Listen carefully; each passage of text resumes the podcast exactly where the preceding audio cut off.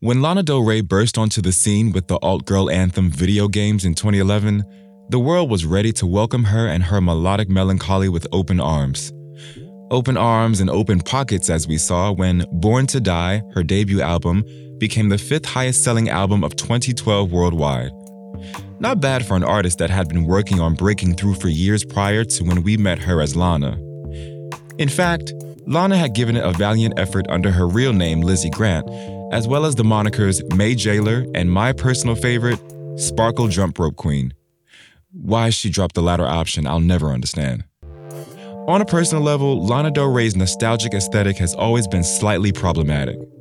Petticoats and Baroque brooches are a little too reminiscent of police dogs in Brown versus Board of Education. Even Lana, who has been a symbol of all things Americana, has disassociated herself from too much American flag iconography in light of the Make America Great Again Brigade. But our question today is, how did Lana Del Rey become so cancelable? Well, as we're about to discover, we can put it down to a whole clusterfuck of messy, ill-informed, and downright ignorant mishaps and incidents from Del Rey. Welcome to Cancelled. I'm your host Cam, and this is the show where we look back at some of the biggest and most bizarre attempts to cancel people, corporations, and even countries. You may think the subjects of our very rigorous and academic study deserve public disdain. You may think it's all a gross injustice, but it doesn't matter, because all of them were judged in the court of public opinion and ultimately canceled. I'm Nick Friedman. I'm Lee Alec Murray. And I'm Leah President. And this is Crunchyroll Presents The Anime Effect. We're a new show breaking down the anime and pop culture news you care about each and every week. I can't think of a better studio to bring something like this to life. And yeah, I agree. We're covering all the classics. If I don't know a lot about Godzilla, which I do, but I'm trying to pretend that I don't right now. Hold it in. And our current faves. And Luffy must have his due. And we agree on some things, but not on everything. Hi. Oof. I remember, what was that? Say what you're going to say and I'll circle back. Listen to Crunchyroll Presents The Anime Effect every Friday, wherever you get your podcasts. And watch full video episodes on Crunchyroll or the Crunchyroll YouTube channel.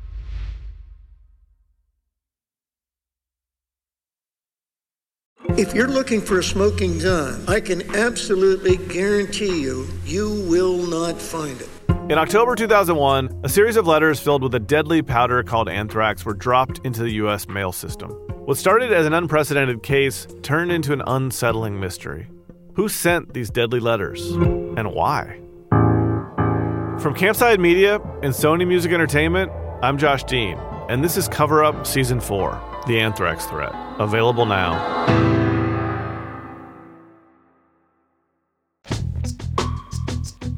I gotta say, for a woman that has been canceled more times than a 10-day free trial, Lana Del Rey fans still got a lot of love to give. For context, this is what the YouTube comment section tends to look like on most Lana Del Rey music videos. Quote, "Honestly, Lana's voice is so beautiful. She could be singing vacuum cleaner instructions and I would cry." End quote. Jeez, her voice really is emotional, huh? Another quote, "Bro, this woman is a legend. She really went out there and invented a brand new style, respect." End quote. Bro, legend status rewarded after a mere 10 years in the game? Not bad going. Another quote, "She makes me feel nostalgic for things I haven't even experienced." End quote. Well, this one is just a bit silly because, child, what are you talking about? But high praise indeed. You get the picture. Since her debut release as Lana Del Rey in 2011, she has accumulated a loyal army-like following of superfans that stay by her side through thick and thin. They're so loyal, they even were happy to take on one of the internet's most prolific and ruthless trolls, Azealia Banks. That really is love. On second thought, I'd better keep a low profile on social media after this drops, because to say we've got a few bones to pick with Del Rey today would be a slight understatement. Picture the scene. The year is 2011. We've lost Amy Winehouse, one of our most treasured musical greats, after her tumultuous relationship with the press. Katy Perry and Russell Brand have filed for divorce, and our faith in mismatched transatlantic love stories is dashed. Charlie Sheen is all over the headlines after a very public breakdown and a string of erratic and alarming outbursts. And how could we possibly forget? Kim Kardashian filed for divorce after 72 days of marriage to Chris Humphries. You could look at all these events together and deduce that the facade of the celebrity was starting to show some cracks, or perhaps the world was either ready for something brand new and refreshing, or the world was ready to harken back to a simpler time. Cue Lana Del Rey. She was the perfect hybrid of these two ideas. Her song Video Games seemed to pop up out of nowhere, carrying with it a brand new star that seemed to view the world through gold-rimmed sepia-tinted glasses. Everything about Lana Del Rey captured the imagination of what I call the Tumblr crowd. The luscious auburn blowout with an effortless quiff to boot. The Twiggy-esque, doe-eyed gaze. That beautiful pout lip sinking to what would become one of the biggest songs of the year. To borrow from modern vernacular, you might argue that it was, to an extent, a cultural reset, particularly for the specific brand of white girl that feels a little hard done by, a little misrepresented, a little in love with the bad boy.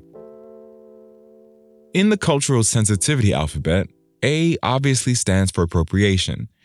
In case you missed the memo, the appropriation of a culture speaks to the oh-so-common practice of cherry-picking or adopting elements of a culture that is not your own, often all in the name of fashion.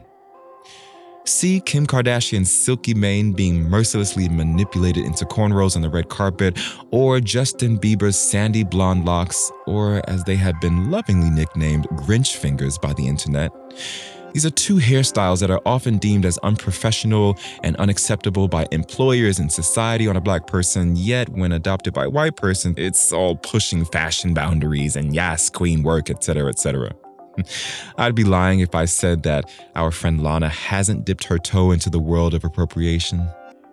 Starting with her stage name of choice, Lana Del Rey, just to remind you she was born Lizzie Grant, told an interviewer that she and her sister were spending a lot of time in Miami and we have a lot of friends there from Cuba, and I knew that I wanted a name that sounded sort of exotic that reminded me of the seaside and the Floridian coast, and Lana Del Rey sounded beautiful. Picking a surname because it sounds exotic isn't exactly the best idea a white woman has ever had, but perhaps we'd let it slide if the appropriation ended there. Del Rey visits Latin culture again like an enthusiastic tourist at a slightly naff gift shop when she essentially decides to cosplay as a Latina stripper in her short film Paradiso. Fans of Del Rey would argue here that she was paying homage to a craft and a culture. But if the goal was storytelling and representation, then surely the best person for the job would have been a Latina actor, or better still, a Latina stripper with banging acting skills for ultimate accuracy, right? Let's look at her music video for Ride, released in 2012, from the iconic Born to Die album. Lana is doing her usual whimsical, carefree / deeply troubled performance, and around 7 minutes into the video, we see her sitting on a motorbike, fireworks and firecrackers going off left, right, and center, pistol in hand, not entirely sure why, with a beautiful Native American headdress atop her gorgeous do. An article in Tribal Trade states, for indigenous people of North America, a headdress like the one Lana is sporting is traditionally reserved for, quote, only those who were known as being admired and greatly respected from other members of the tribe would wear headdress, as its symbol represents bravery and honor.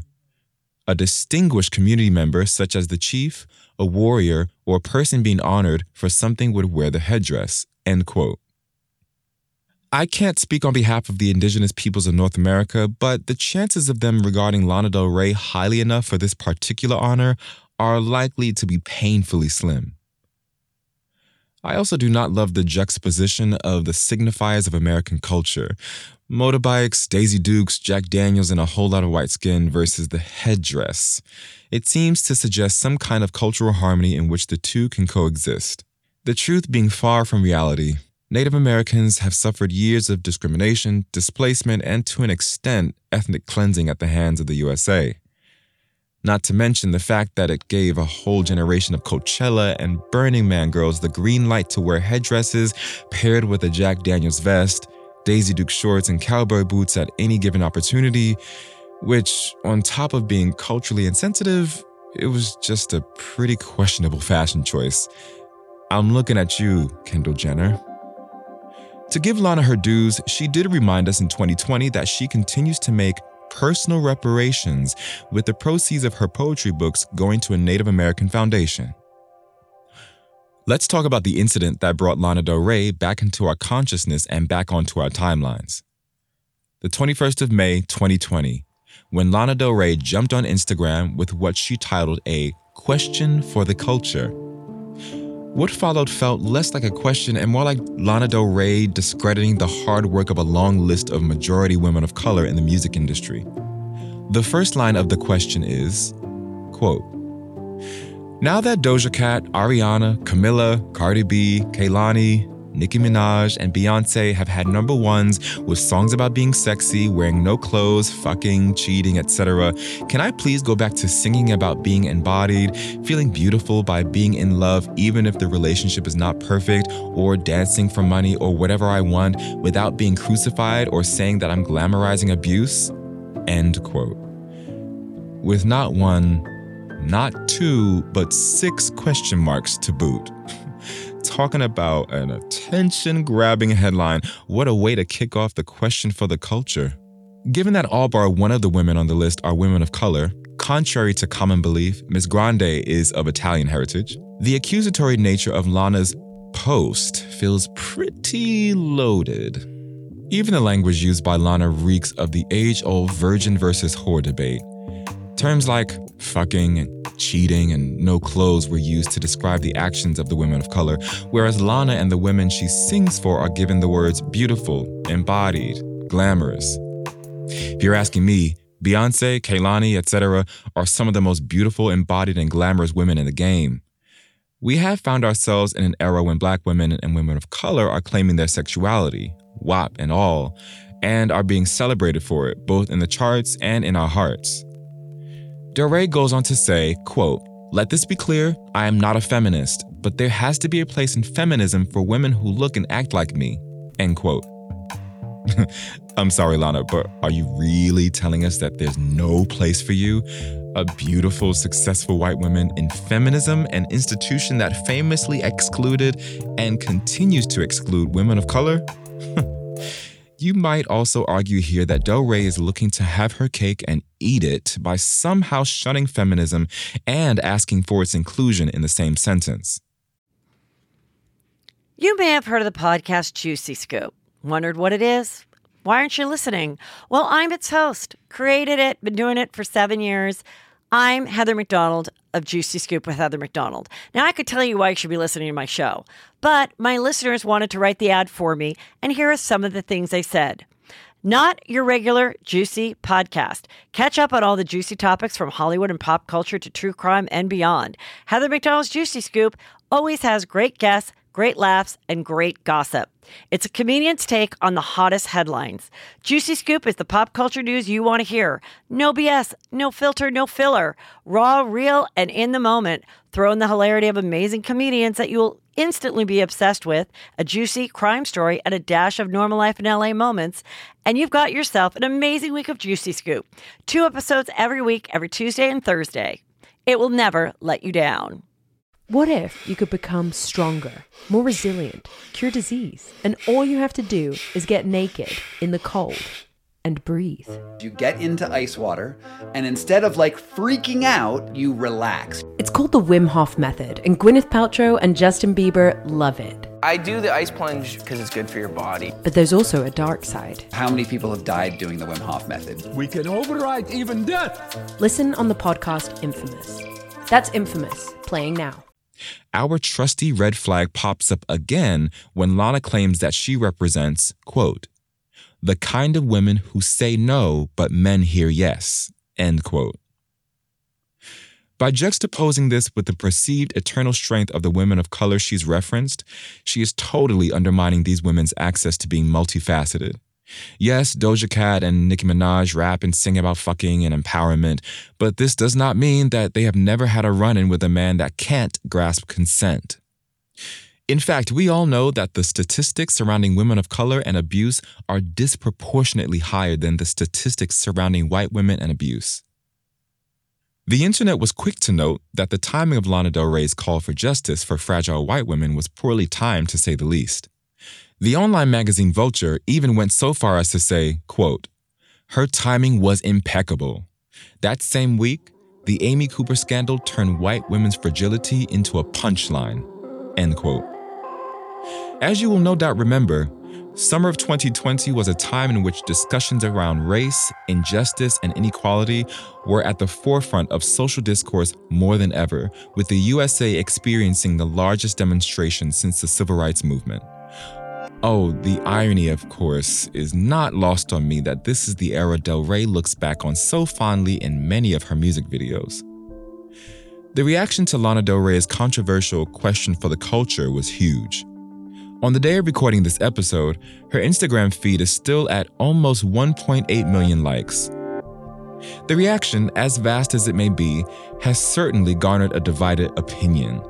Comments range from, "Oh, this was a total serve," heart eyes emoji, and "I don't see anything but facts here," to "Delete this, bestie," and "You could have made this post without shading other beautiful, talented women."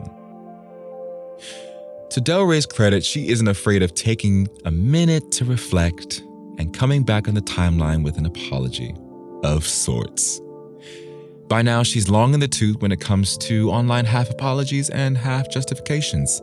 For example, when her fans called on her not to perform at a music festival in Israel, she responded with, quote, "I believe music is universal and should be used to bring us together. Performing in Tel Aviv is not a political statement or a commitment to the politics there. Just like singing here in California doesn't mean my views are in alignment with my current government's opinions or sometimes inhuman actions," end quote. As beautiful as Lana's music is, I can't say I believe her music can necessarily undo over 50 years of conflict and bloodshed between Israel and Palestine. Lana did, however, listen to her fans eventually and canceled her performance at the festival. In response to the internet's critiques on her question for the culture, she posted a follow-up post on Instagram blaming super Trump, Pence supporters, or hyper-liberals for turning her question into a race war, further accusing her critics of not accepting that women can be beautiful, strong, and fragile at the same time. More critique and potential cancellation came when she released the artwork of her latest album, Chemtrails Over the Country Club, which features mostly white women posing happily in Del Rey's signature vintage aesthetic. The really weird bit is that Del Rey decided to employ a preemptive strike with a bizarre, now-deleted caption. Quote, "I have always been extremely inclusive without even trying to. My best friends are rappers. My boyfriends have been rappers. My dearest friends have been from all over the place, so before you make comments again about a women of color / people of color issue, I'm not the one storming the Capitol. I'm literally changing the world by putting my life and thoughts and love out there on the table 24/7. Respect it." End quote. So much to unpack.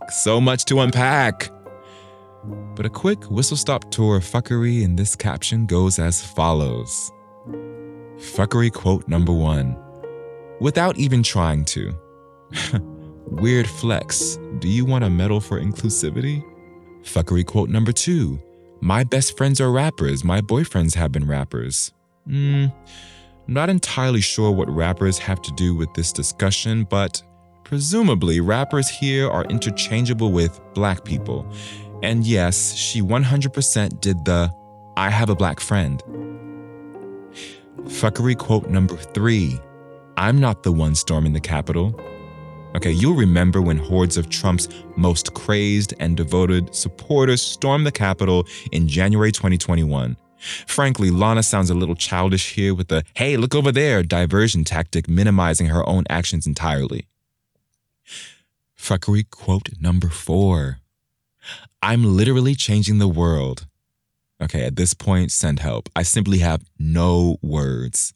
This In a time in which people of color and white allies were coming together to protest, campaign, and rally for real, lasting, sustainable change to a system with racism so deeply entrenched it felt almost impossible to make progress.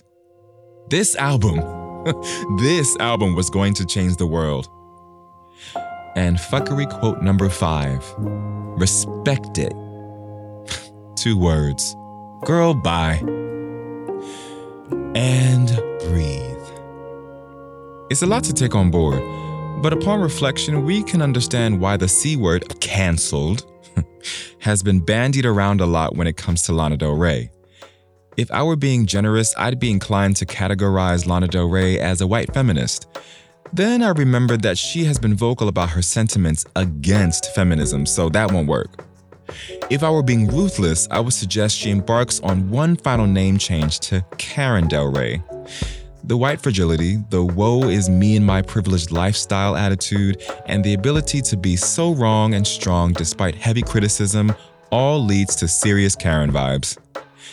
As committed members of the Court of Public Opinion, I trust you will take on the evidence that has been presented to you today and decide whether or not Lana Del Rey is cancelled.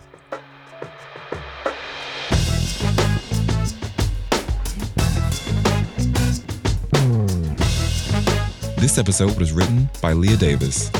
This is a Broccoli production.